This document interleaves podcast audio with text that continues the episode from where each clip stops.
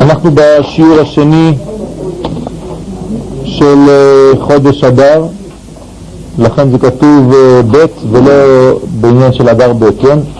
זה השיעור השני של חודש אדר, ובסייעתא דשמיא כבר ניכנס קצת יותר לעניינים של אה, פורים.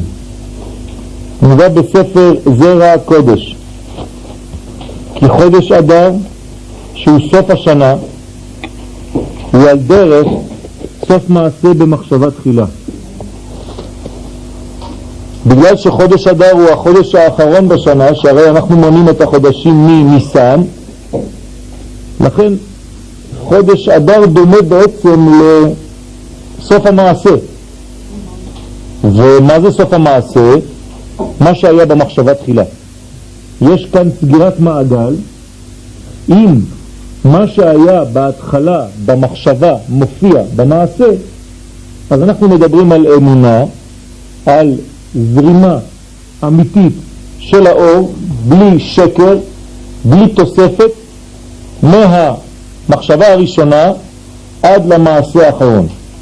ולכן בחודש אדר אנחנו בתוצאות, אנחנו בגילויים, כי זה החודש האחרון של השנה, ואנחנו יודעים שהחודש האחרון זה נקרא אחרית הימים. ולכן כשאנחנו מדברים על אחרית הימים, אנחנו גם כן ברמז מדברים על חודש אדר, ולכן יש בסגולות של גילויים של אחרית הימים, כי סוף מעשה במחשבה תחילה, ולכן גם ההתקפות של כוחות החיצונים הן חזקות יותר, בגלל שזה הגילוי האחרון, ולכן חז"ל אמרו לנו, משנכנס אדר מרבים בשמחה כדי לעשות כוח נגדי לכל ההתקפות של החיצונים האלה. וכדוגמת המחשבה אצל האדם, שאין שום בריאה יכולה לדעתה, אלא על ידי שיעשה תנועות באיברי גופו, כשאני חושב משהו, מתי זה מתגלה? כשאני מתחיל לפעול. במחשבה קשה מאוד לתפוס את מה שאני חושב, אלא אם כן קוראים לי הארי הקדוש. ואז אני כבר נכנס למחשבות, אבל זה לא ניתן לבן אדם, כן? זה אנשים שהם מיוחדים. מתי המחשבה מופיעה? כשהיא מתלבשת במעשים. ואז הביטוי הוא ביטוי של מחשבה אלוקית. למשל, מצוות מה זה מצוות? זה מעשיה של האומה הישראלית. זה המעשים. המעשים של האומה. ולכן המצווה היא באופן תמידי ביטוי של כלל ולא ביטוי של פרט, ודיברנו על זה כמה וכמה פעמים. אין דבר כזה מצווה פרטית. כל מצווה זה כלל. תיקון של מידה זה כן פרטי. אבל מצווה זה תמיד כללי. איברי הגוף, אם כן, מגלים את המחשבה שהייתה גנוזה, ורק כשהמחשבה עוברת בהשתלשלות ויורדת, כמו העולמות, מעולם המחשבה לעולם המעשה, אז יש ביטוי של הדברים. זה מה שקרה גם כן מהצד השלילי בחטא העגל. חטא העגל זה יציאה מעולם של אחדות, של אצילות, כשאנחנו נמצאים אצלו במתן תורה, ואז יוצאים מבר, כן, לבריאה, ואז אחר כך וייצר אותו בחרב יצירה, ויעש אותו עשייה. זאת אומרת, יורדים, בורחים, מתנתקים כן, תוכנית ההתנתקות האמיתית מתנתקת מעולם האצילות ויורדת ויורדת עד העולם של קליפות. להבדיל, בקדושה המחשבה גם כן משתלשלת ויורדת וקשורה למחשבה העליונה ומשתלשלת, ואם המעשה שלי תואם למחשבה שלי, אז אני נקרא אדם בריא. אדם שחז ושלום מעשיו, פעולותיו, לא תואמות למחשבתו, הוא אדם חולה. את האינפורמציה שהמוח משדר לא עוברת, לא מתבטאת במעשים, בפעולות. ולכן יש ניתוק בין השורש לבין התוצאה. אנחנו תמיד שואפים להגיע למצב כזה שהמחשבה ההתחלתית, המחשבה המקורית, מחשבתו של הבורא יתברך, תופיע בעולם הזה בלי שינוי, כמות שהיא, בלי תוספת, אלא מעבר והשתלשלות מעולם לעולם, ואז זה כבר לא נקרא ניתוק, אלא זה המשך, זה השתלשלות מהעולם העליון עד לביטוי המעשי כאן בעולם של גשמיות. זה חודש אדר. האלף המקורית באה ודרה, באה לדור בעולם הזה. א' דר, אדר. לכן, על ידי שיעשה תנועות באיברי גופו, בידיו, ברגליו, או ברמז בעיניים או באוזניים, או אם יגלה הדבר בדיבור הפה, שרק כך יוכל לגלות מה היה במחשבתו. זאת אני יכול להשתמש בכל האיברים שלי כדי לגלות את מחשבתי. יש לי ביטוי, ביטוי בידיים, יש לי ביטוי ברגליים, יש לי ביטוי בעיניים, באוזניים, באופן עקימת הפנים, השפתיים, אפשר להבין מה אני רוצה. אני יכול לעשות פנים זועפות ואני יכול לעשות פנים של שמחה, פנים שוחקות. מה שאני אומר לכם כאן זה בעצם ביטוי של מה שקורה ברובד הרוחני של העולם. הקדוש ברוך הוא, האור אין סוף ברוך הוא, כשהוא משתלשל ומתלבש עד שהוא מתגלה בעולם שלנו, הוא כביכול מתלבש באיברים. כשהוא מתלבש ברגליים, אז הוא נקרא ספירת נצח והוד. כשהוא מתלבש בידיים, אז הוא ספירת חסד וגבורה. כשהוא מתלבש בתפארת, בחזה, בביטוי הלב, אז הוא תפארת. ובעיניים הוא חוכמה, ובאוזניים הוא בינה, ובפה הוא עוד מלכות, וכו' וכו' וכו'. כל ביטוי שהאדם כאן בעולם הזה עושה, זה תואם למה שקורה בעולמות העליונים. כל מה שקיים כאן, קיים שם. וכל מה שקיים שם, קיים כאן, רק לפעמים הדברים הם בהיעלם ובהסתר, ועלינו לגלות את הדברים. על דרך זה כביכול מתגלה מחשבתו יתברך בעולמות התחתונים על ידי פעולותיו. אנחנו מדברים על פעולותיו של הקדוש ברוך הוא. והנה, חודש ניסן, שהוא ראש החודשים, הוא כדוגמת המחשבה הראשונה, אשר משם נובעים כל הטובות והחסדים המוכנים לישראל. בגלל שזה ראש לחודשים, לכן המחשבה נמצאת בניסן. למרות שיש עוד מדרגה שהיא בתשרה, לא נדבר עליה עכשיו. אבל בגלל שאנחנו מונים לפי חודש ניסן, אז אפשר לומר שהראשית היא בחודש ניסן. לפי הגמרא שרבי יהושע אומר שבניסן נברא העולם. וזו הסיבה ששלח המן הרשע את הרצים בי"ג ניסן. מתי המן שלח את הרצים, את השלוחים, את השליחים שלו? בי"ג לחודש ניסן. זאת אומרת שהרשע הזה יודע שזה המחשבה של כל השנה. אם הוא שולח את הרצים, זאת אומרת, את הדואר ביום מיוחד של י"ג בניסן, ואתם יודעים שזה ערב פסח, ערב של ערב פסח, זאת אומרת שיש שם אנרגיה גדולה שאם חז ושלום הקליפה שולטת שם ושם הוא מתחיל את עבודתו, כנראה שכל השנה תהיה לפי המוח של השנה שהוא בניסן. לכן המן הרשע ידע זאת ושלח את הרצים בי"ג ניסן להרוג ולאבד את כל היהודים. ככה כתוב במגילה. כי רצה, כביכול, לשנות את רצון השם, מכיוון שרצון השם נמצא בחודש ניסן, והוא אותו רשע בא ורוצה לסתור את רצונו של השם יתברך ולהחדיר רצון אחר בחודש המקורי, שיהיה חז ושלום להרע לישראל. וחשב שהייתה הצלחה במזינתו עד שבא חודש אדר שהוא סוף המעשה, כן, אחרי שנה, ואז נתגלה רצונו יתברך שהוא אך טוב וחסד. זאת רצינו לראות, אבל לא ידענו. זאת אומרת שהייתה דאגה במשך לפחות שנה. אם ניקח רק את הקטע הזה של ההיסטוריה. אבל אני רוצה להרחיב. כשהקדוש ברוך הוא חושב מחשבה שהיא טובה לישראל והיא אך טוב לישראל ויש רשעים שבאים ויודעים היכן להכניס את הרעל.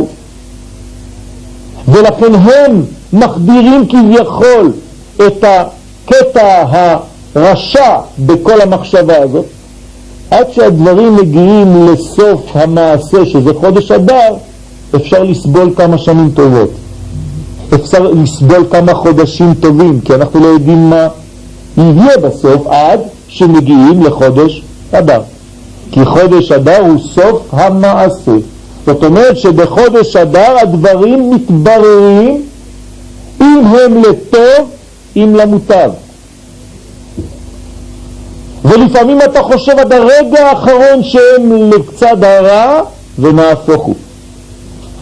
זאת אומרת שיש פתיחה בחודש אדר של כל ההיסטוריה מההתחלה, ורמז בזה לפתיחת המגילה לפני קריאתה.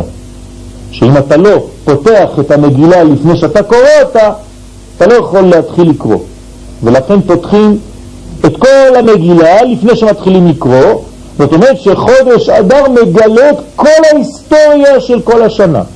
אתה רואה את ויהי בימי אחשוורוש, את ההתחלה המרה, ובסוף אתה רואה בגדול את עשרת בני המן. וכל ההיסטוריה מונחת לפניך ולכן אין דאגה בגלל שאתה כבר רואה את כל הדברים כאילו בעיניים אלוקיות, כביכול. למה? כי הגעת למצב של סוף מעשה. רק בסוף מעשה אתה יכול להגיע למצב כזה. זאת אומרת, אנחנו כולנו יודעים איך הדברים ייגמרו, אבל אף פעם לא את התהליך שנעבור כדי להגיע לאותו מצב. הרי כולכם יודעים שבסוף יהיה טוב, נכון? אבל באמצע, הבאמצע הזה מפריע לנו, כי אנחנו לא יודעים איזה שביל תתפוס לה הגאולה. והרי הרבה דרכים למקום, והרבה שליחים למקום, ולפעמים דבר שהוא נראה לך כרע, הוא בעצם מוביל אותך לטוב, וגם חז ושלום להפך. ולכן אנחנו צריכים תמיד לדעת שבחודש אדר יש גילוי אחרון של כל האנרגיה הזאת. לא, אדר ב' הוא האדר, כן, אדר ב'. אדר א' הוא עדיין בהיסטוריה, בואו נקרא לו ככה. כשאדר א' הוא בעצם האדר היחידי, כמו ברוב השנים, אז הוא נקרא אדר. אבל כשיש שני אדר, אז האדר הראשון הוא הכנה לאדר השני שהוא צריך להיות קרוב לגאולת ניסן, לסמוך גאולה לגאולה, ולכן הפורים הוא דווקא באדר ב' ולא באדר א', חוץ מזה שאדר ב' נמצא מחוץ לרובד הזמן. כי הרי הוא חודש שלא קיים, חודש מספר 13, אין דבר כזה. אז יש רק 12 חודשים אז מה אני עושה אם עכשיו מ-12 חודשים יש לי חודש שהוא מיותר כביכול? הוא עידור, הוא משהו שיוצא מעבר לאישה, כמו תינוק שנולד, שנה מעוברת, זה אומר לי שיש בזמן הזה זמן מיוחד של גילוי שבדרך כלל, לפי המזלות והכוכבים וכל מה שתרצו, יכול להיות צבע כזה שחור או אפור, אבל בגלל שאנחנו מחוץ למערכת הזמן, אז בעצם כל הכוחות ביחד פועלים. ולכן הכוונה לפי הארי הקדוש, בראש חודש אדר ב' מכוונים בתפילה מחדש ישראל וראשי חודשים בכל הכוונות של כל הצירופים של שם הוויה של כל החודשים של השנה. כי הוא כולל את כולם. סוף מעשה שמגלה את המחשבה תחילה. חוץ מזה שהסוד הוא לדעת מתי גומרים לעשות. הרי מתי אני יכול לגמור את העשייה שלי? מאיפה אני יודע מתי גומרים עשייה? כשאני עושה דבר, מתי אני יודע שגמרתי לעשות אותו?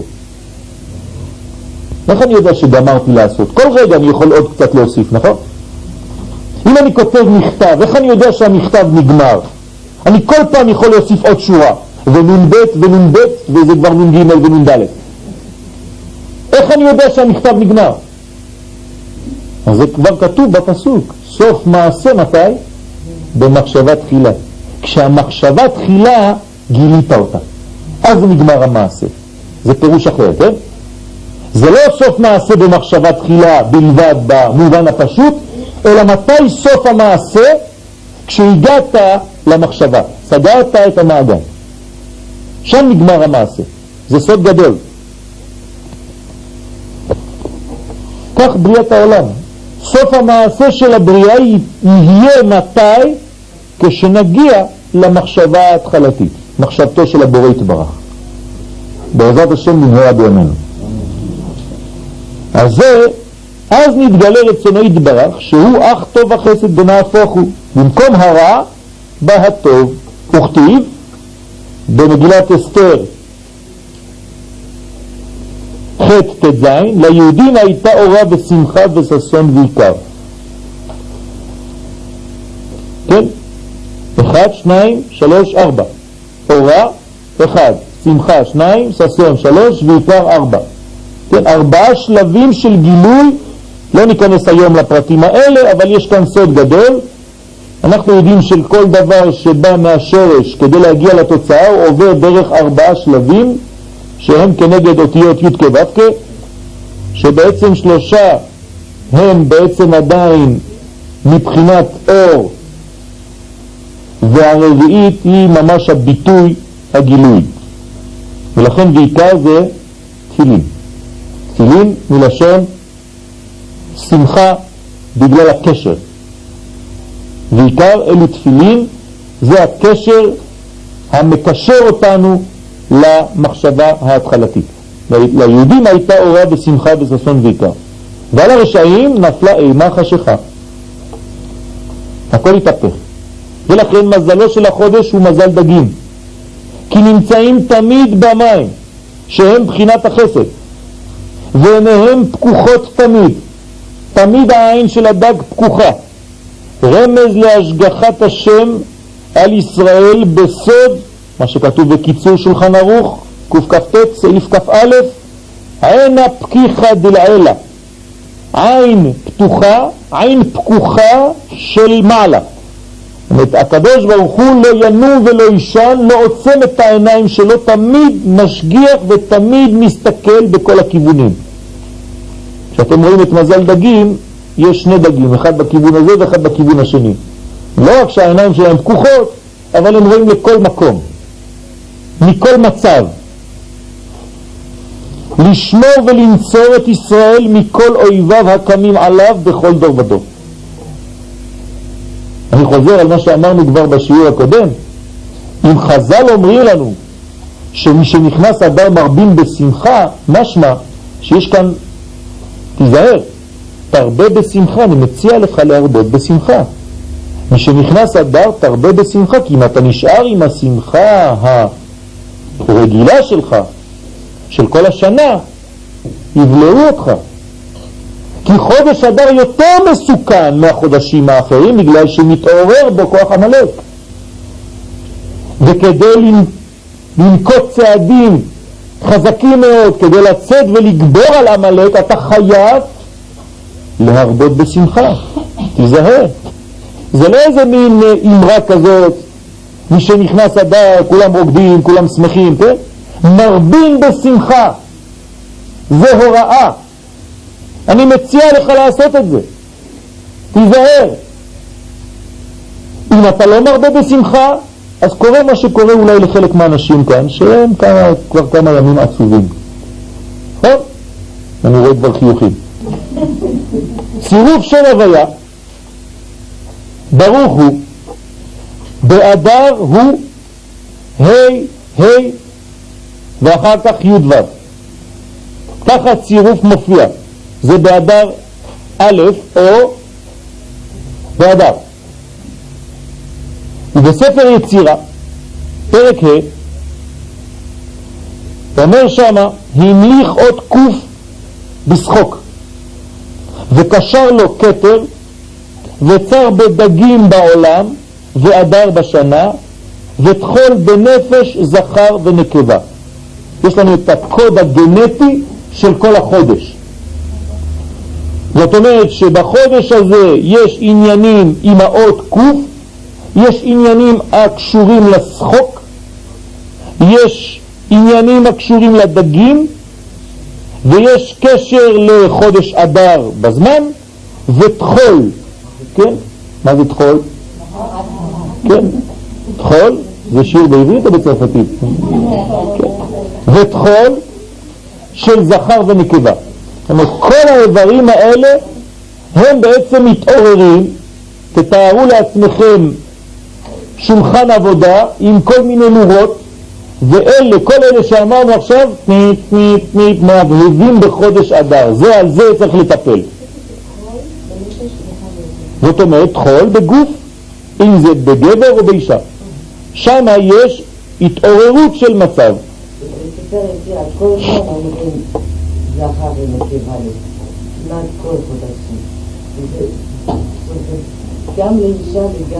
כן. כן, זה, זה, זה קצת יותר עמוק, אני לא רוצה להיכנס עכשיו לכל הפרטים, כשאומרים זכר ונקבה זה לאו דווקא גבר ואישה, גבר ואישה זה תוצאה סופית של זכר ונקבה, כן?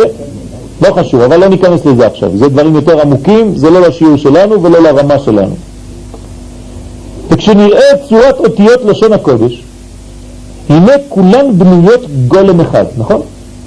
כל האותיות קשורות, חוץ משתיים. ק' וה'. תשימו לב, יש בתוך האותיות האלה רווח. זאת אומרת, זה אות שבנויה מרווח. יש חלק, כמו בדלת והיוד, כן, או דלת וו' בה', וק' אותו דבר. זאת אומרת שזה כאילו גוף אחד בנוי משני איברים, נפרדים. זה לא פשוט, זה דבר שהוא מאוד מיוחד באותיות האלה. המיוחסות לחודשי אדר וניסן.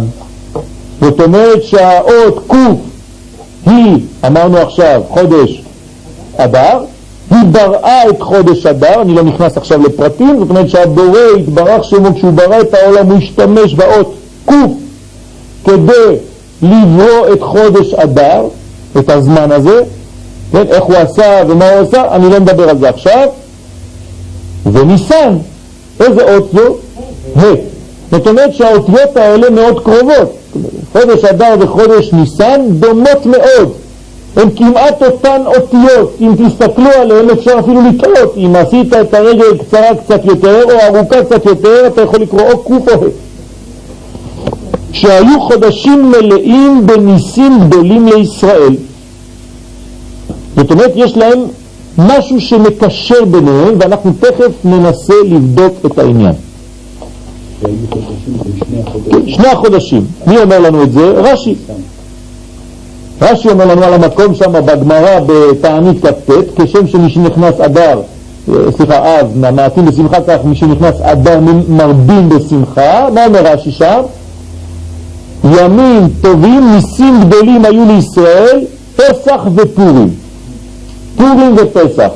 מה הקשר?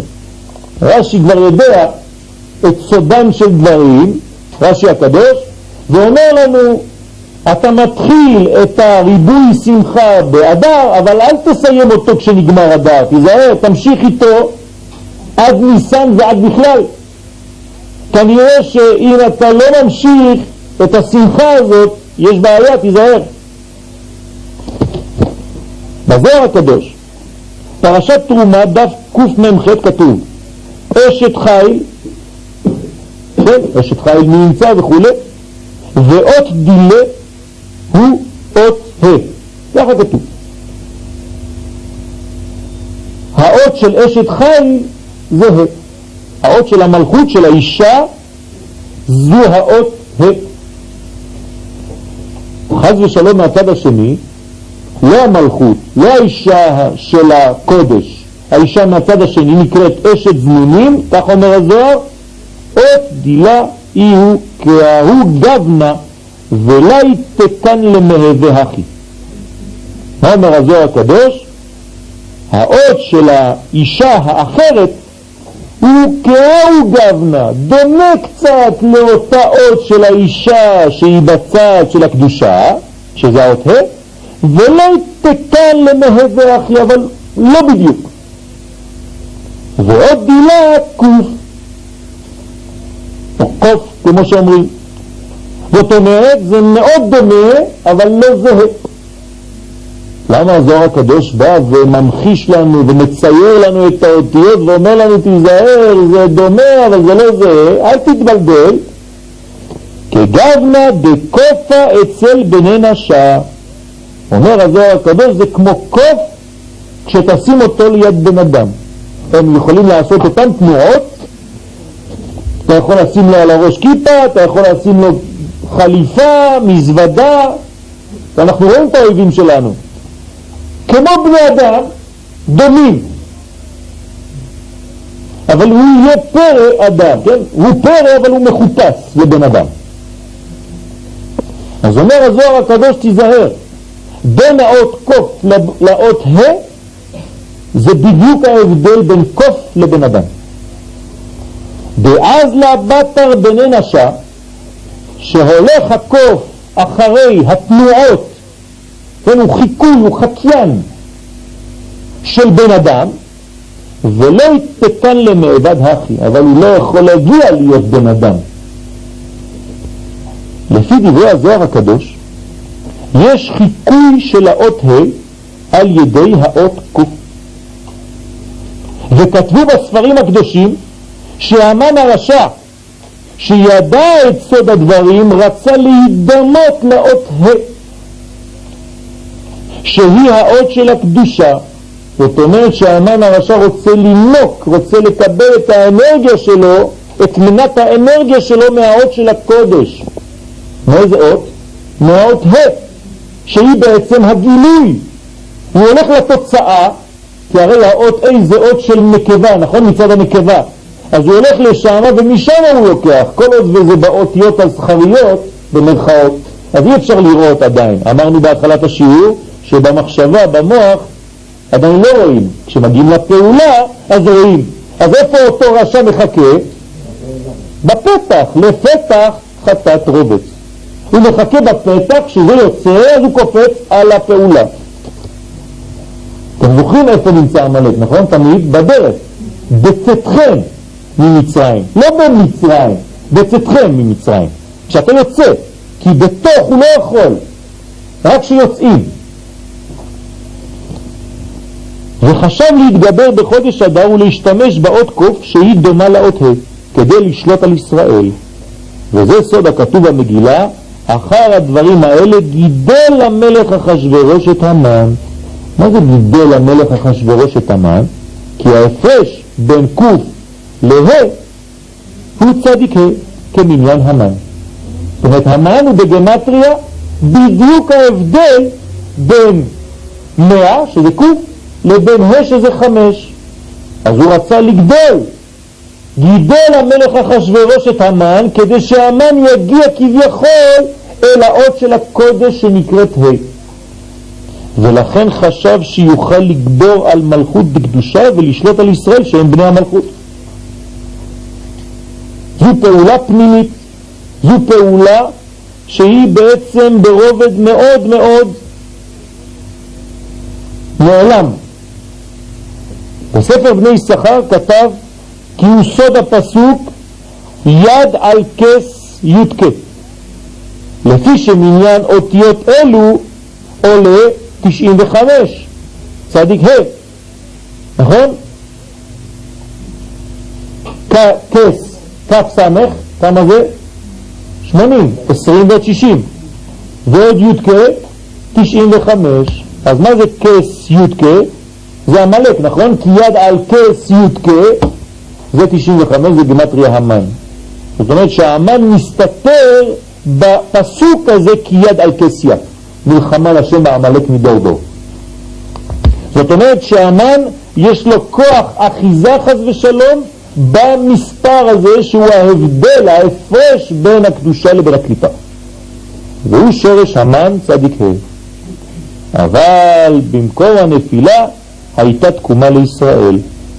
ושלטה מלכות השם בעולם בסוד כיסא דוד. זאת אומרת, במקום שכסיה, כסיה זה חיסרון, נכון? זה דבר שהוא לא כיסא ולא יתקבבקה, הכל בחיסרון. במקום לכתוב כיסא כותבים כס. במקום לכתוב י"ק ו"ק כותבים י"ק, יד על כסיה. זה מלחמה. אז מה מתקן את זה? כשפותחים את השם, כשמגיעים למלכות. מי זה המלכות? כיסא דוד. ולכן כיסא דוד שמספרו גם כן 95. זה הנגד, זה הקונטרה של המן. במילים פשוטות, עד שנגיע לכיסא דוד שזה מלך המשיח, אז אנחנו גומרים עם עמלק והמן. כיסא דוד בגמטריה המן. לפי הדברים נראה כי חודש אדר הוא בסוד הכפילות, זאת אומרת הוא תמיד כפול, הוא תמיד לשני פנים. שני בניינים, אחד מול השני, בניין הקדושה מצד אחד ולהבדיל הקליפה מצד שני. והכל נע לכאן או לכאן לפי מעשיהם של ישראל, אחריות. אנחנו מחליטים על ידי מעשינו לאיזה כיוון אנחנו הולכים. או שאנחנו הולכים חז ושלום לצד של ניתוק מי"ק ו"ק, או שאנחנו מתחברים לי"ק ו"ק ואז ונהפוך הוא אשר ישלטו היהודים המה בשונאיהם. אנחנו צריכים להחליט. זה לא פשוט. כי עמלק גובר בחודש הזה ואנחנו צריכים להגביר את השמחה כדי להחזיר לעצמנו את הכוחות ולשלוט עליו. אני לא מדבר רק על העמלק חיצוני, אני מדבר כמובן על העמלק פנימי, ולכן אם אתם מרגישים קצת צער בימים האחרונים, זה שהפעולה של הווליום שלכם במערכת סטריאו של השמחה לא עובדת כראוי. עוד לא הגברתם את השמחה. ולכן אתם מרגישים את המועקה ואת הצער ואת הייאוש ואת הפחד ואת ה... כן, כל המילים.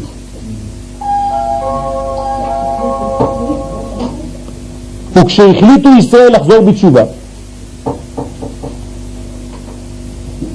כל הרע נתהפך לטוב. כן, עשו תוכנית התחברות, ואסתר אמרה לכולם, לך, כנוס את כל היהודים.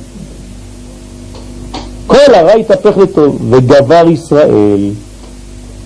זה התגבורת, זה הגבורה של ישראל.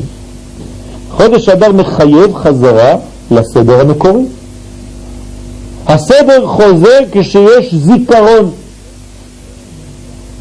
זכור את אשר עשה לך עמלק. אם אתה לא זוכר, אם אין לך זיכרון, אתה לא בסדר, אתה לא בסדר. אתה באי סדר. וכשאתה באי סדר אתה דורסני, כן? הפוך סדר וקבל דורס. אז אתה עושה פעולות דורסניות ולא מסודרות. בלי סדר יש חז ושלום סכנה גדולה של בלבול בין האמת האלוקית לבין החיקוי העמלקי שמנסה לתפוס את מקום האמת.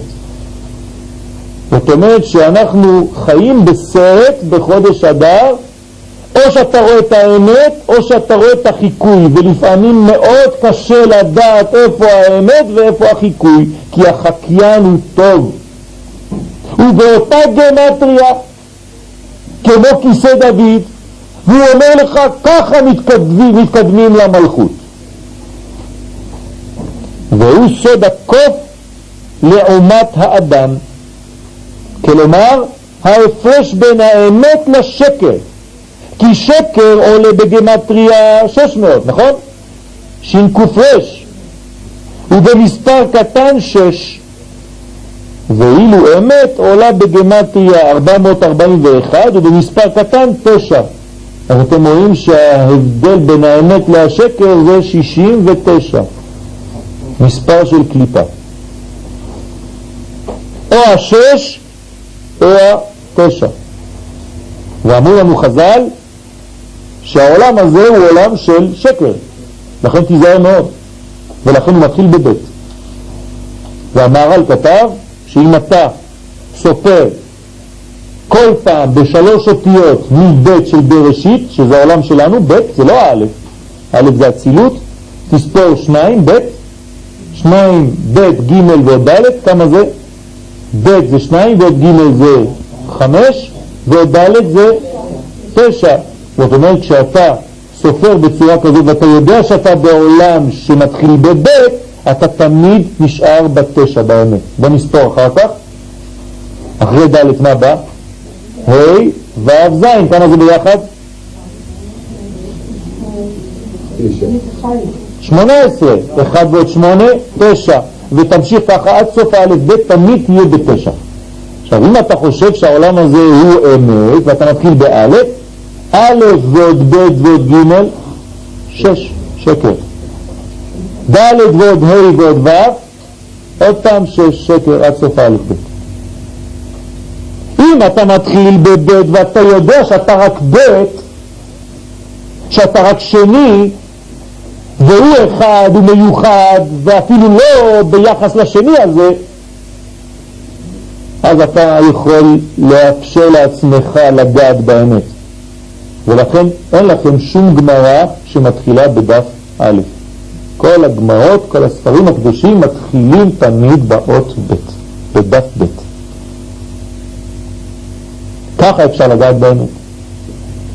והנה, אם תיקח הגמטריה של קוף, תקבל 186, וסכום כל הספרות יעלה 6, זאת אומרת שקוף זה שקר, ולעומתו אדם הוא בגמטריה 45, דהיינו 4 ועוד 5, 9. האדם זה אמת והקוף זה שקר, תיזהר.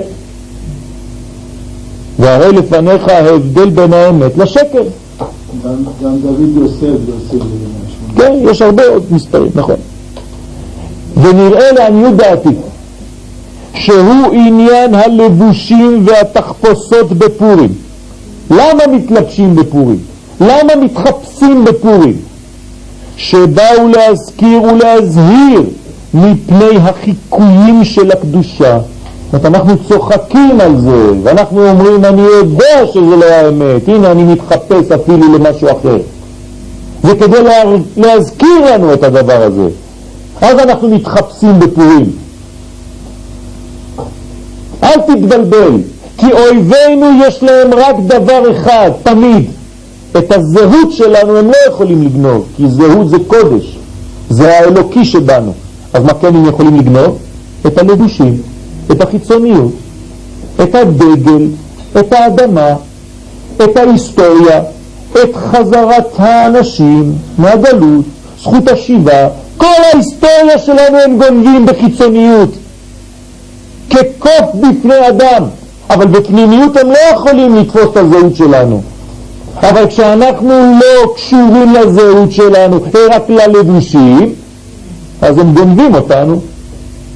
וכשאתה נותן להם אצבע, הם לוקחים את כל היד, וגם את כל הגוף, וגם את כל מה שנשאר, חס ושלום. לכן אסור להיכנס למשחק הזה, כי כשאתה מתחיל עם הלבושים, הם אוכלים את הכל. וזה בדיוק הסיפור של פורים, שהכל במגילת אסתר סובב סביב הלבושים תמיד. כל התיאורים של מגילת אסתר זה רק לבושים ויופי וחיצוניות וכולם לובשים וכולם התלבשו ככה וכולם בגדים מבגדים שונים וכלים מכלים שונים הכל כלים, כלים, כלים, כלים, כלים למה? כי זאת הבעיה שלנו, כי תיזהרו, באורות אין לנו בעיה, רק בכלים ולכן גונבים את הכלים של בית המקדש, גונבים את הבגדים של אהרון הכהן, גונבים את הדברים של הקודש ומשתמשים בשביל כוח הקליפה. ואנחנו צריכים לחזרה לקחת את הבגדים, ותלבש אסתר מלכות, וילבש ומרדכי יצא מלפני המלך בלבוש מלכות. מה אכפת לי מכל הדברים האלה? בגלל שאני מחזיר לעצמי את הלבושים שלי, את ההיסטוריה שלי. זה הדבר הכי חשוב שאני צריך לעשות היום. להחזיר את ההיסטוריה שלי ולהגיד את האמת שכל מה שכתוב זה בשבילי, זה אני. ואם אני מאבד את זה, חז ושלום, הם מחליפים אותי בעם ישראל חדש. ועם עם ישראל חדש יש שניים בהיסטוריה, כמו שאמר הרב לבני, זיכרונו לברכה. ואם יש שניים בהיסטוריה, אז אחד מיותר. ואז זורקים את האמיתי, ונשאר השני, המזויף. ולכן הוא זמן לדעת להבדיל, זה החודש הזה, בין הקודש לחול, בין ישראל לעמים.